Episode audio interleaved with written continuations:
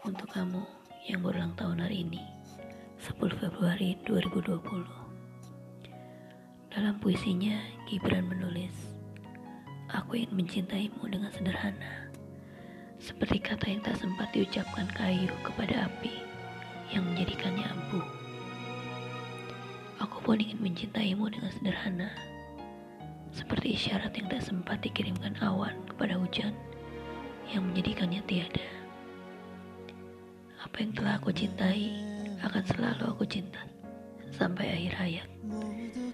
Karena perjanjian cinta antara aku dan engkau bukanlah tertulis di lembaran kertas, tetapi tertata di dalam perjanjian Tuhan dan takkan bisa ditarik atau dihilangkan.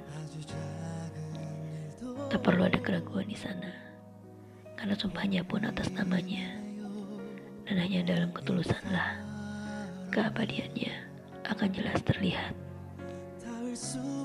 Selamat ulang tahun ya.